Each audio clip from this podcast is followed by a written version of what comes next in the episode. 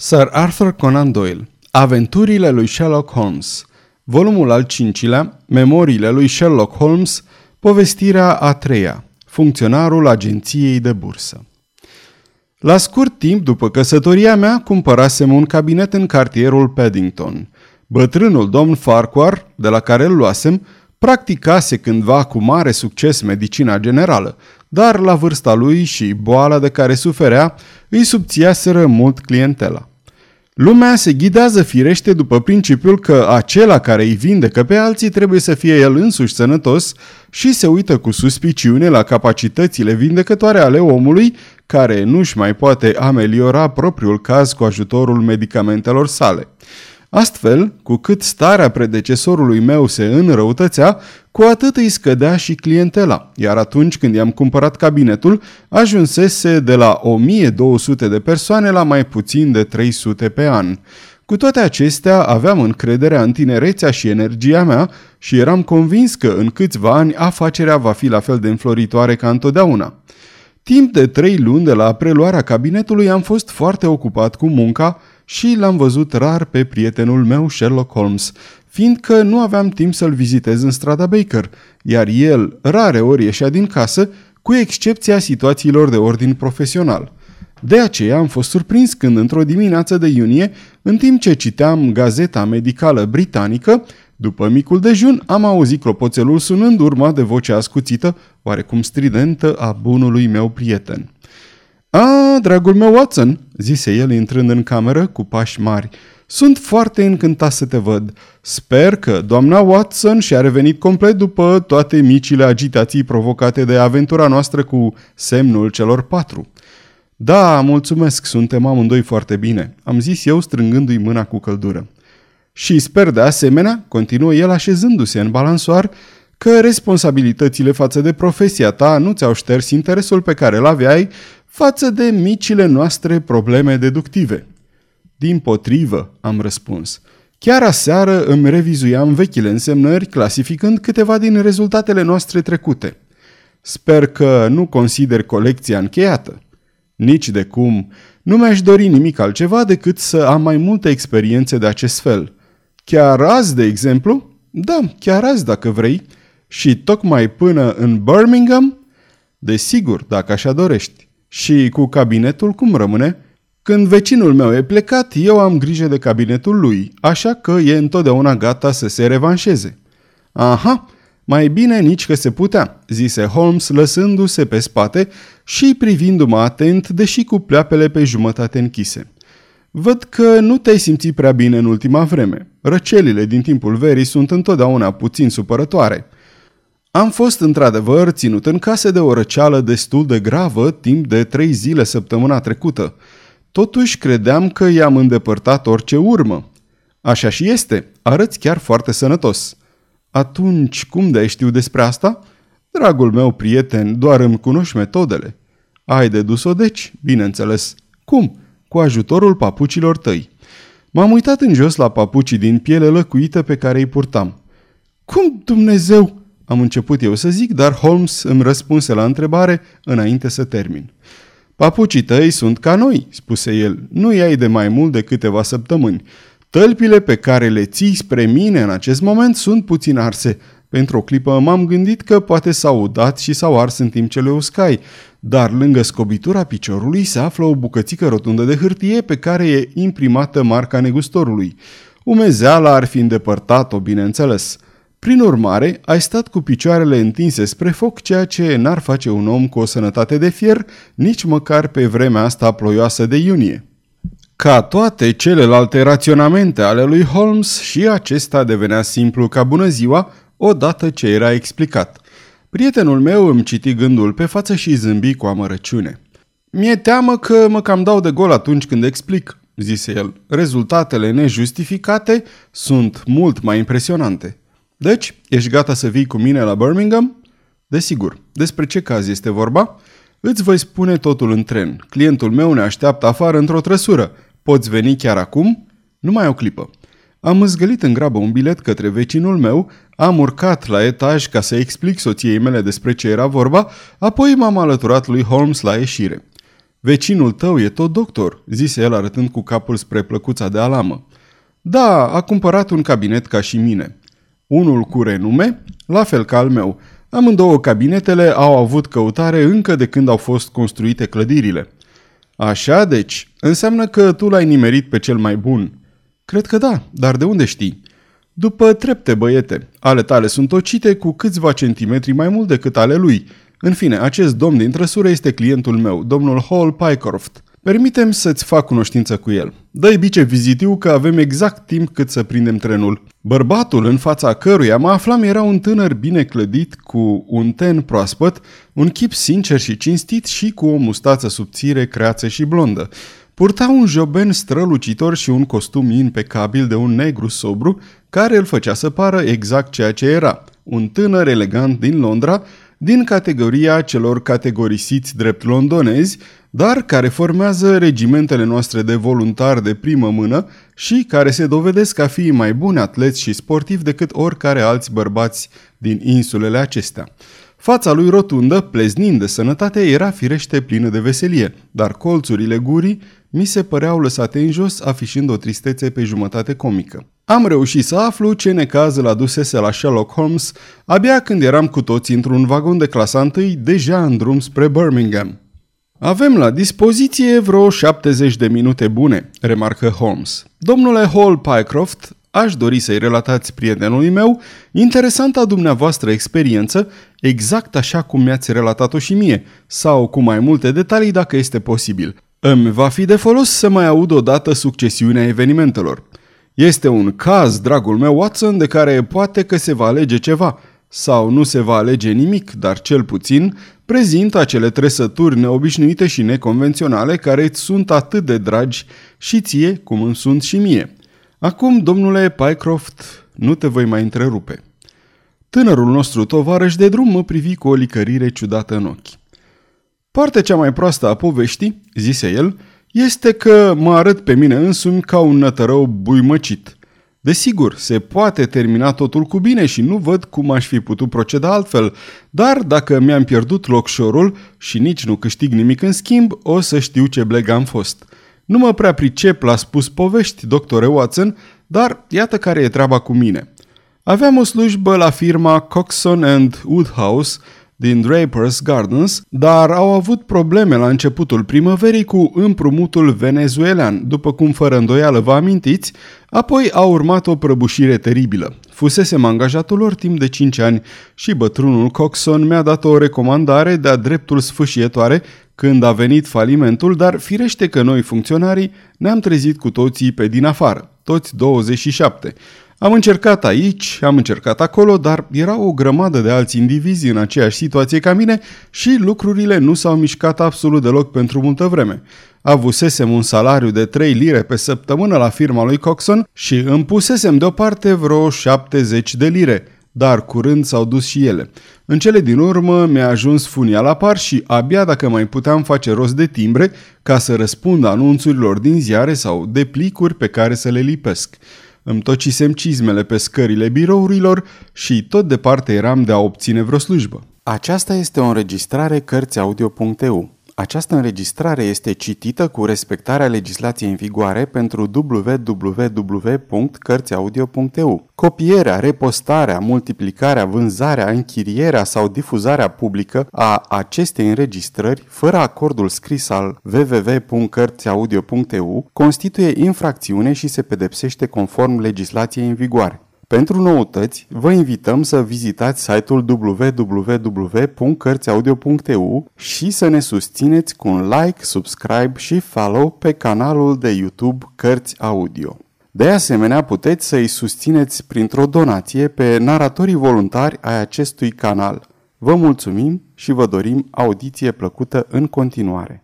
În sfârșit, am văzut că era un post liber la firma Mawson Williams – Mare agenție de bursă de pe strada Lombard. Cea mai mare, aș îndrăzni să spun.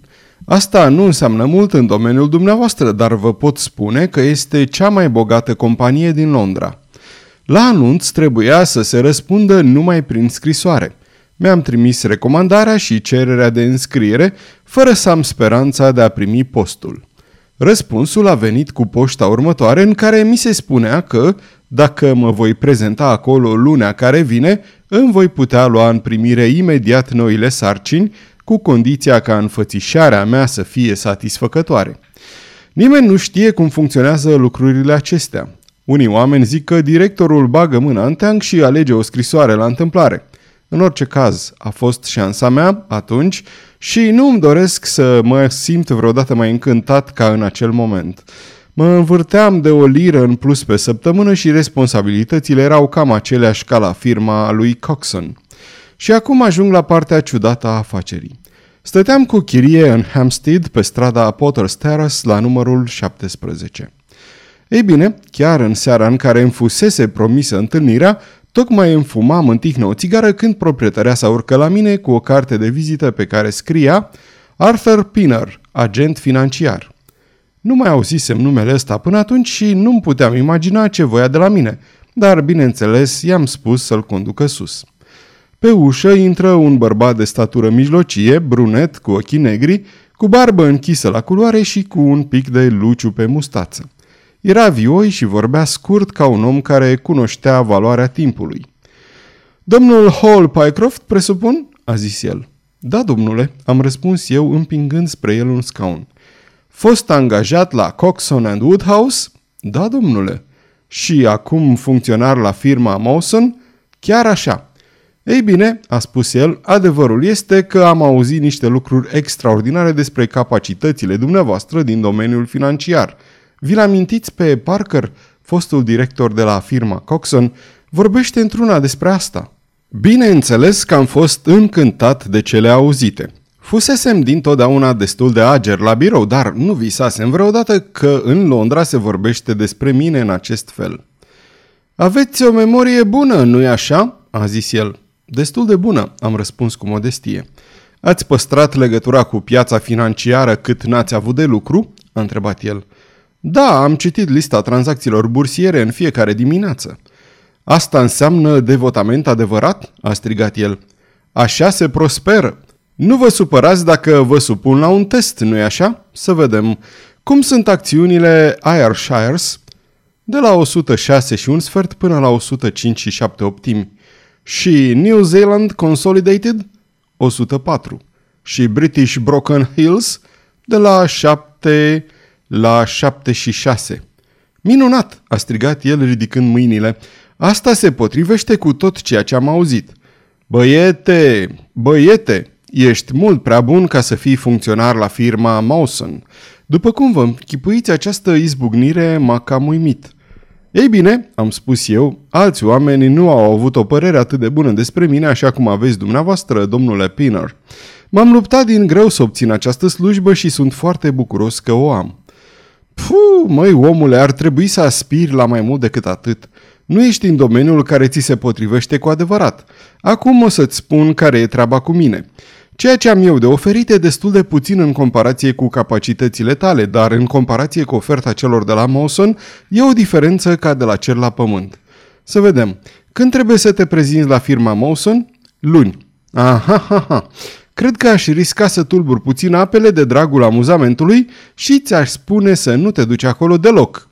Să nu mă duc la Mawson? Nu, domnule, Până atunci vei fi deja directorul comercial al companiei de articole de menaj Franco Midland Limited, cu 134 de filiale în orașele și statele din Franța, ca să nu mai vorbim de cea din Bruxelles și de cea din San Remo. Am rămas cu gura căscată. N-am auzit de ea, am zis. Probabil că nu, funcționează discret, deoarece capitalul subscris a fost în întregime privat și este un lucru prea bun pentru a-l aduce la cunoștința publicului. Fratele meu, Harry Pinner, este fondatorul și, după repartizare, intră în Consiliu în calitate de director. Știa că sunt la curent cu situația de pe aici și m-a rugat să găsesc o mână de lucru ieftină, un tânăr ambițios și foarte înfipt. Parker mi-a vorbit de tine și iată cum am ajuns aici în seara asta. Pentru început nu-ți putem oferi decât amărâta sumă de 500. 500 pe an? am strigat. La început doar atât, dar vei primi și un comision de 1% din toate afacerile încheiate de agenții noștri. Crede-mă pe cuvânt, acesta va depăși salariul tău. Dar eu nu știu nimic despre articolele de fierărie. Ei, asta e acum, băiete. Știi despre cifre. Capul îmbâzia și abia mai puteam sta locului pe scaun. Dar deodată mă cuprinse îndoiala. Trebuie să fiu sincer cu dumneavoastră, i-am spus. Mawson îmi dă doar 200, dar Mawson oferă siguranță. Acum, zău așa, știu atât de puține despre compania dumneavoastră încât...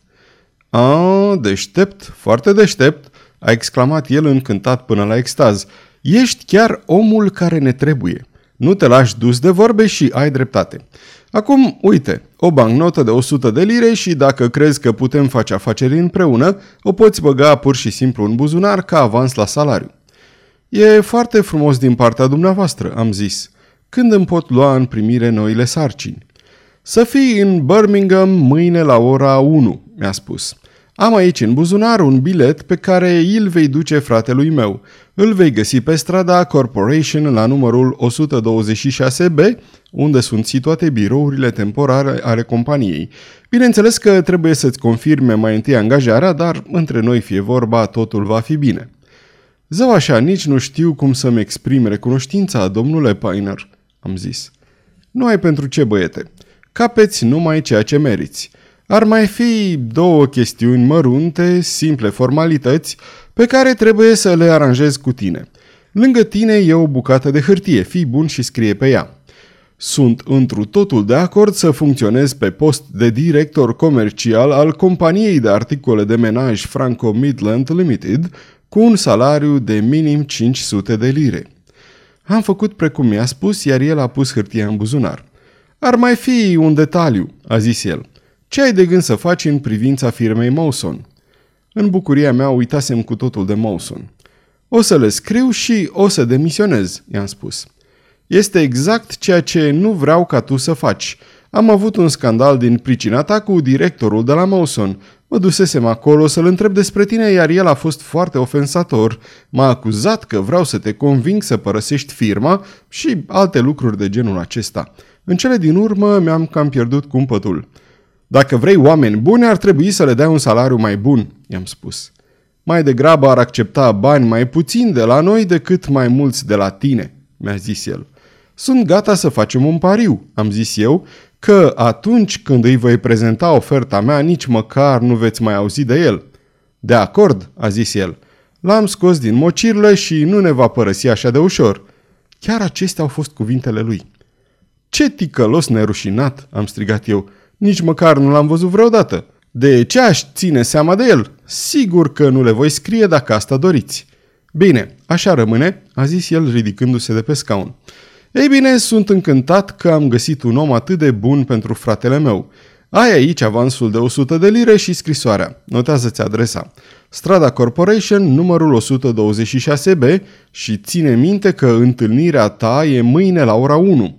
Noapte bună și îți urez tot norocul pe care îl meriți. Cam asta a fost tot ce s-a discutat între noi după câte mi-amintesc. Vă puteți imagina, doctore Watson, cât de încântat am fost că am un noroc atât de extraordinar. Am stat treaz aproape toată noaptea felicitându-mă și a doua zi am plecat spre Birmingham cu un tren care a ajuns cu mult timp înainte de întâlnirea mea. Mi-am dus lucrurile la un hotel de pe New Street și m-am dus la adresa ce îmi fusese indicată. Am ajuns cu un sfert de oră mai devreme, dar m-am gândit că nu are nicio importanță.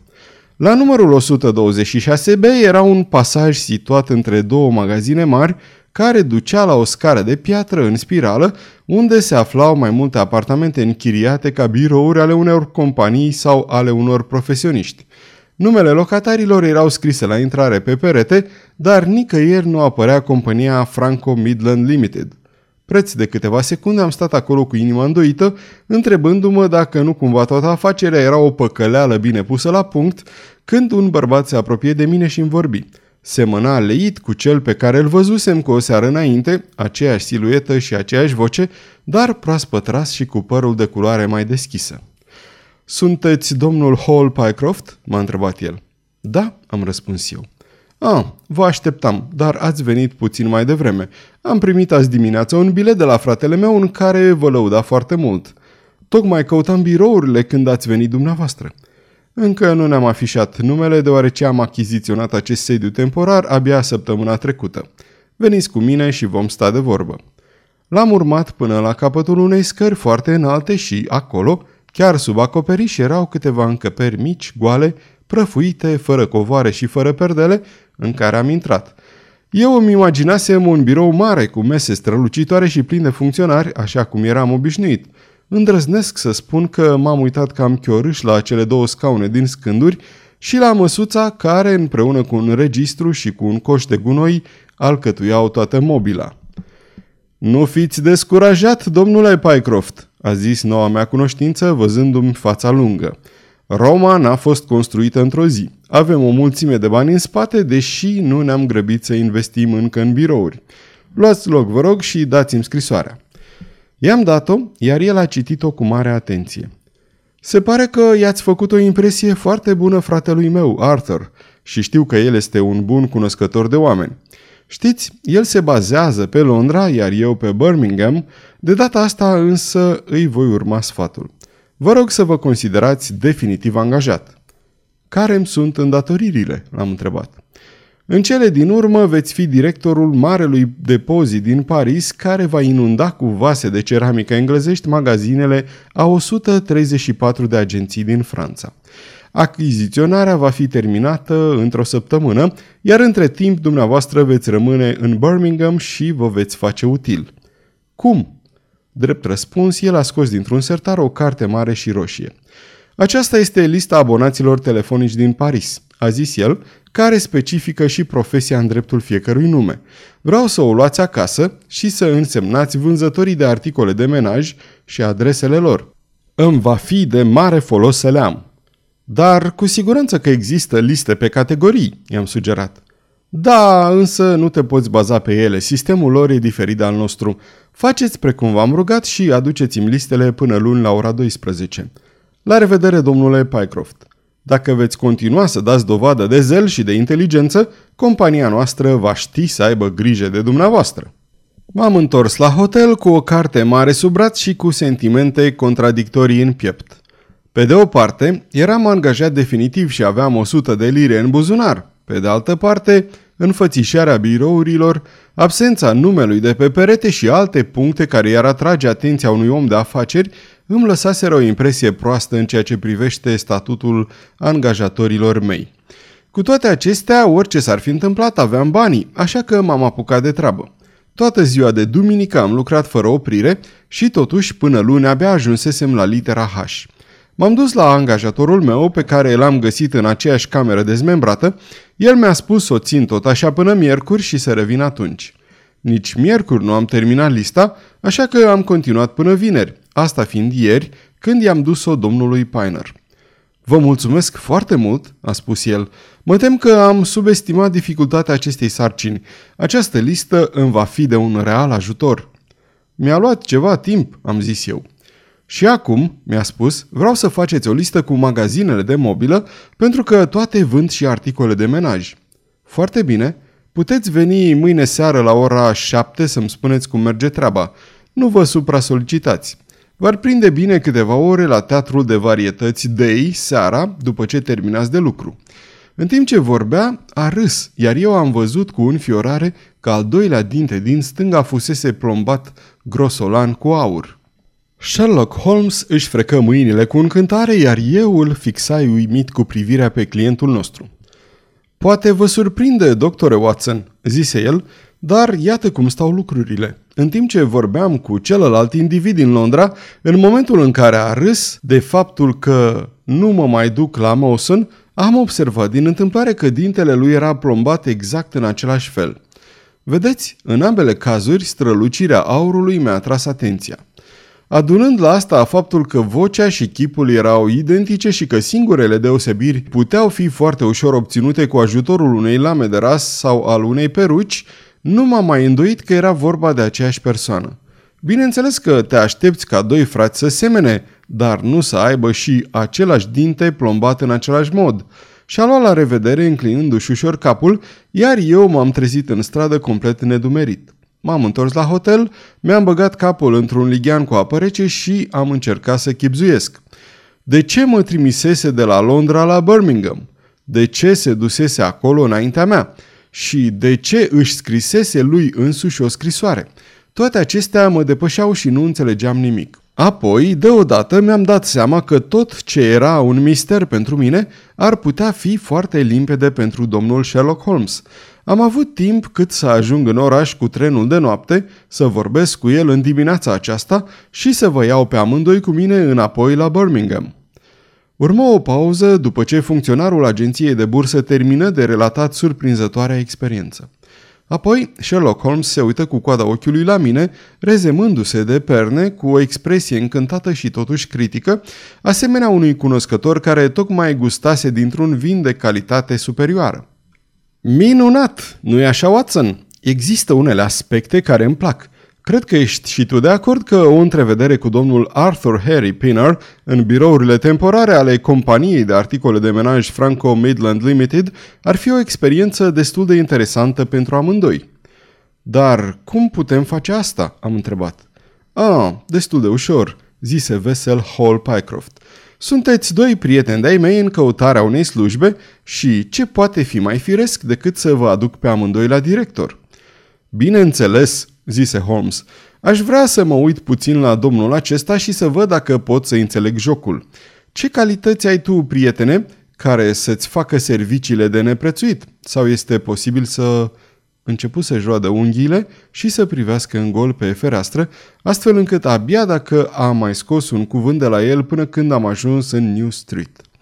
În seara aceea, la orele șapte, mergeam toți trei pe strada Corporation către birourile companiei. N-are niciun rost să fim acolo de vreme, zise clientul nostru. Se pare că vine aici doar ca să se întâlnească cu mine, pentru că locul e pustiu până la ora pe care o desemnează el. Ăsta e un lucru care dă de gândit, remarcă Holmes. Pe legea mea, ce v-am spus eu, exclamă funcționarul. Uite-l, e cel care merge în fața noastră. Arătă cu degetul spre un bărbat mai degrabă scund, bine îmbrăcat, brunet, care mergea grăbit pe cealaltă parte a drumului. În timp ce îl priveam, s-a uitat vis-a-vis la un băiat care anunța în gura mare titlurile cele mai recente ediții ale ziarului de seară și, traversând în fugă, printre birje și trăsuri, a cumpărat un exemplar. Apoi, ținându-l strâns în mână, dispăru în spatele unei uși. Iată-l!" strigă Hall Pycroft. Acolo unde a intrat sunt birourile companiei. Veniți cu mine și voi aranja totul cât mai ușor cu putință. Luându-ne după el, am urcat cinci etaje până când ne-am aflat în fața unei uși pe jumătate deschise, la care bătu clientul nostru. O voce dinăuntru ne-a invitat să intrăm și am pășit într-o cameră goală, nemobilată, așa cum ne descrisese Hall Pycroft. La singura masă din încăpere stătea bărbatul pe care îl văzusem în stradă, cu ziarul de seară desfăcut în fața lui. Când își ridică privirile spre noi, mi s-a părut că niciodată nu mai văzusem un chip marcat de atâta suferință și de ceva mai mult decât atât, de o groază cu care puțini oameni se întâlnesc în viață. Fruntea îi strălucea de transpirație, obrajii erau de un alb stins, mohorât, ca burta unui pește, iar ochii erau sălbatici și fixi. Se uită la funcționar de parcă nu l-ar mai fi recunoscut. După uimirea zugrăvită pe fața clientului nostru, mi-am dat seama că aceasta nu era în niciun caz înfățișarea obișnuită a angajatorului său. Păreți bolnav, domnule Pinner?" exclamă el. Da, nu mă simt prea bine," răspunse celălalt făcând eforturi evidente să se adune și lingându-și buzele uscate înainte de a vorbi. Cine sunt acești domni pe care i-ai adus cu tine?" Unul este domnul Harris din Bermondsey, Day, iar celălalt este domnul Price, de aici din oraș, spuse iute funcționarul nostru. Sunt prieteni de-ai mei și domni cu experiență, dar de ceva vreme au rămas fără un loc de muncă și au venit sperând că le-ați putea oferi un post în cadrul companiei. Foarte posibil, da, da, foarte posibil, exclamă domnul Piner cu un zâmbet înfricoșător. Da, nu am nicio îndoială că vom putea face ceva pentru dumneavoastră. Care este domeniul dumneavoastră de specialitate, domnule Harris? Sunt contabil, spuse Holmes. A, da, vom avea nevoie de așa ceva. Și dumneavoastră, domnule Price? Funcționar, am zis eu. Am mari speranțe că veți putea fi primiți în companie. Vă voi anunța de îndată ce vom ajunge la o concluzie. Și acum vă rog să plecați. Pentru numele lui Dumnezeu, lăsați-mă singur.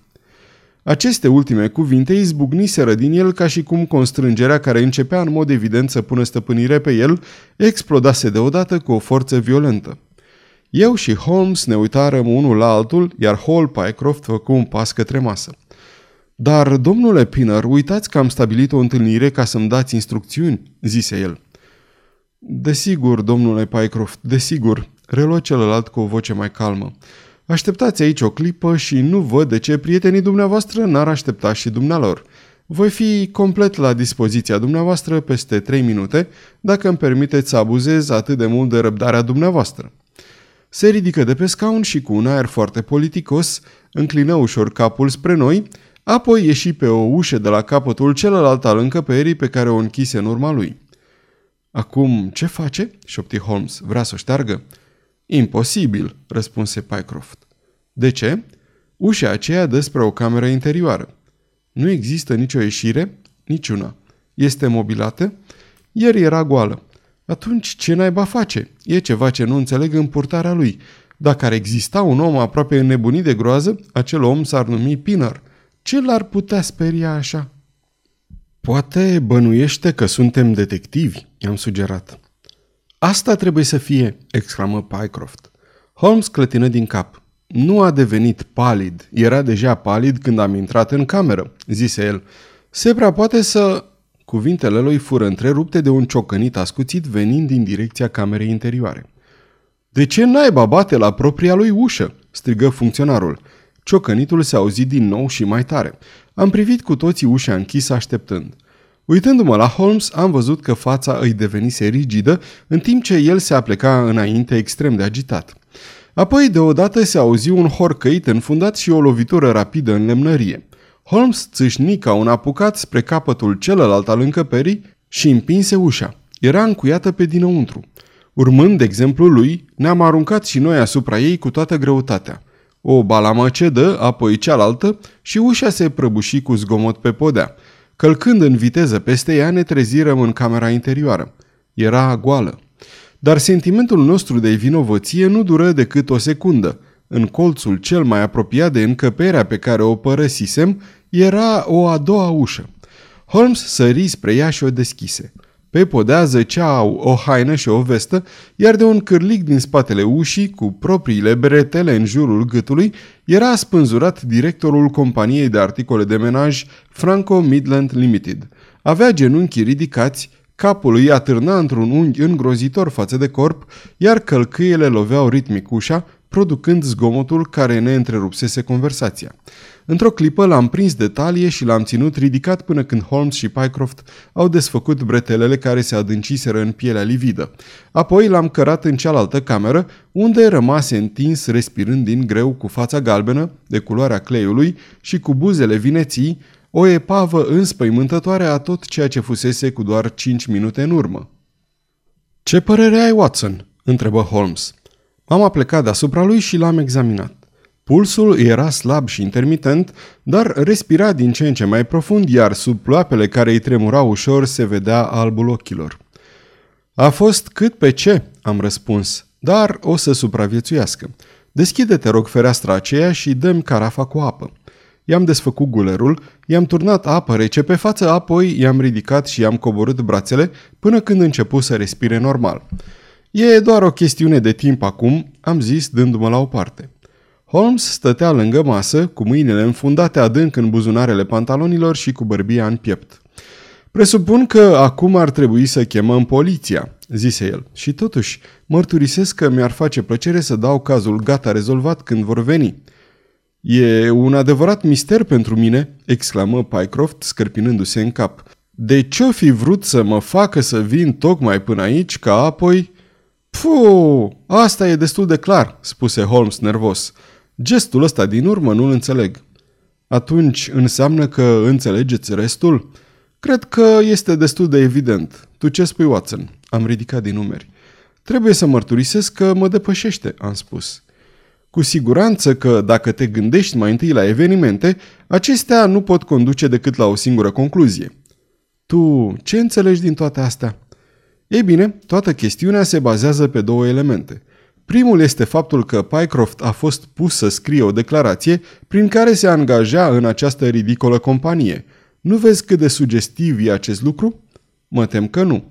Ei bine, de ce au vrut ca el să facă asta? Nu din motive de afaceri, deoarece aceste aranjamente sunt de obicei verbale și nu avea niciun rost ca acum să se procedeze altfel. Nu-ți dai seama, tinere, prieten, că erau nerăbdători să obțină o mostră din scrisul tău și nu aveau altfel cum să o facă? Dar de ce? Chiar așa, de ce? Când vom răspunde la această întrebare, vom fi progresat cu mica noastră problemă. De ce? Nu poate exista decât un singur motiv potrivit. Cineva voia să învețe să-ți imite scrisul și trebuia mai întâi să obțină o mostră. Și acum, dacă trecem la al doilea element, vedem că unul îl clarifică pe celălalt. Mă refer la rugămintea lui Piner ca tu să nu-ți dai demisia, ci să-l lași pe directorul acelei companii importante să creadă că un domn Hall Pycroft, pe care nu-l văzuse niciodată, urma să intre în birou luni dimineața. Dumnezeule! Dumnezeule! strigă clientul nostru. Ce dobitoc orb am fost! Acum înțelegi care a fost ideea cu scrisul de mână. Dacă presupunem că cineva venea în locul tău, având un scris de mână complet diferit de cel din cererea de angajare, atunci cu siguranță înșelăciunea ar fi fost descoperită. Dar, între timp, pungașul învățase să-ți imite scrisul, astfel încât postul îi era asigurat, deoarece presupun că nimeni din birou nu te văzuse vreodată. Absolut nimeni, gemu Hall Pycroft. Foarte bine. Firește, era foarte important să te împiedice să te gândești mai bine la asta și să nu te lase să te întâlnești cu cineva care ar fi putut să-ți spună că dublura ta era la serviciu în birourile firmei Mawson. Prin urmare, ți-au dat un avans frumușel la salariu și te-au trimis la firma Midland, unde ți-au dat să lucrezi destul cât să te împiedice să pleci la Londra, unde ai fi putut să le dai planul peste cap. Asta e destul de clar. Dar ce motiv ar fi avut acest om să pretindă că e propriul său frate? Ei bine, și asta e destul de clar. E evident că sunt doar doi oameni implicați. Unul ți-a luat locul la birou, celălalt s-a dat drept angajatorul tău și apoi a descoperit că nu poate să-ți găsească un șef fără să includă și o a treia persoană în schema lui. Asta nu era deloc dispus să o facă și-a schimbat înfățișarea cât de mult a putut și a sperat că asemănarea pe care cu siguranță o vei observa va fi pusă pe seama unei trăsături de familie. Dacă n-ai fi avut norocul să observi plomba de aur, probabil că bănuielile tale n-ar fi fost niciodată trezite. Hall Pycroft își scutură în aer mâinile încleștate. Dumnezeule!" exclamă. Cine știe ce-o fi făcut celălalt Hall Pycroft la Mawson?" În timp ce eu eram dus de nas în felul acesta. Ce ar trebui să facem, domnule Holmes? Spuneți-mi ce să fac. Trebuie să trimitem o telegramă la firma Mawson. Sâmbătă închid la 12. Nu contează, trebuie să fie un paznic sau vreun îngrijitor. A, da, e mereu un paznic acolo din cauza titlurilor de proprietate valoroase pe care le au în păstrare. Îmi aduc aminte că am auzit vorbindu-se la Londra despre asta. Foarte bine, îi vom trimite lui o telegramă să vedem dacă e totul în ordine și dacă lucrează acolo un funcționar cu numele tău. Asta e clar. Ceea ce nu e clar e motivul pentru care, la vederea noastră, unul dintre pungași ar vrea să iasă imediat din cameră și să se spânzure. Ziarul, croncăni o voce în spatele nostru. Bărbatul se ridicase în capul oaselor, înspăimântător de alb la față își venise în fire și își freca speriat dunga lată și roșie care îi înconjura gâtul. Ziarul! Desigur!" strigă Holmes, agitat până la paroxism. Ce idiot am fost! M-am concentrat atât de mult asupra vizitei noastre, încât nu m-am gândit nicio clipă la ziar. Cu siguranță că secretul este acolo. Îl întinse pe masă și scoase un strigă triumfător. Uită-te la asta, Watson!" strigă el. Este un ziar londonez, e prima ediție a ziarului Evening Standard. Iată ce căutam. Uită-te la titluri. Crimă la Londra, omucidere la firma Mawson and William. Tentativă de jaf de proporții gigantice. Printerea criminalului. Poftim, Watson, suntem cu toții la fel de nerăbdători să auzim despre ce este vorba, așa că te rog să citești cu voce tare. După poziționarea în pagina articolului, se părea că acesta fusese singurul eveniment important din oraș. Relatarea suna în felul următor. Azi după amiază, în Londra, a avut loc o tentativă disperată de jaf terminată cu moartea unui om și cu capturarea criminalului. De câteva vreme, Mawson William, celebra companie financiară, avea în grijă titluri de proprietate a căror valoare totală se ridica la considerabila sumă de peste un milion de lire sterline. Directorul era pe deplin conștient de responsabilitatea care îi revenea drept consecință a marilor interese aflate în joc, astfel că achiziționase cele mai moderne seifuri și avusese grijă ca un pasnic înarmat să se afle zi și noapte în clădire.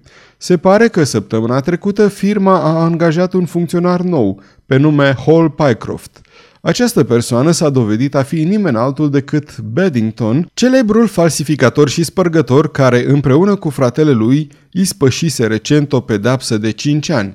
Prin anumite mijloace încă neelucidate, el a reușit, sub un nume fals, să ocupe un post în cadrul companiei, de care s-a folosit pentru a obține mulaje ale diferitelor încuietori și informații detaliate despre locația camerei fortificate și a seifurilor. La firma Mawson, obiceiul e, ca sâmbăta, funcționarii să plece la amiază. De aceea, sergentul Tucson, de la poliția londoneză, a fost oarecum surprins să vadă un domn cu o geantă de voiaj coborând scările la ora 1 și 20 de minute.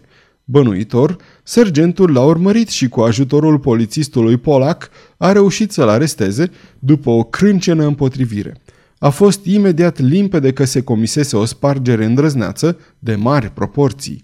În geantă s-au descoperit acțiuni ale companiei americane de cale ferată împreună cu o mulțime de bilete de bancă aparținând unor mine și altor companii în valoare totală de aproape 100.000 de lire.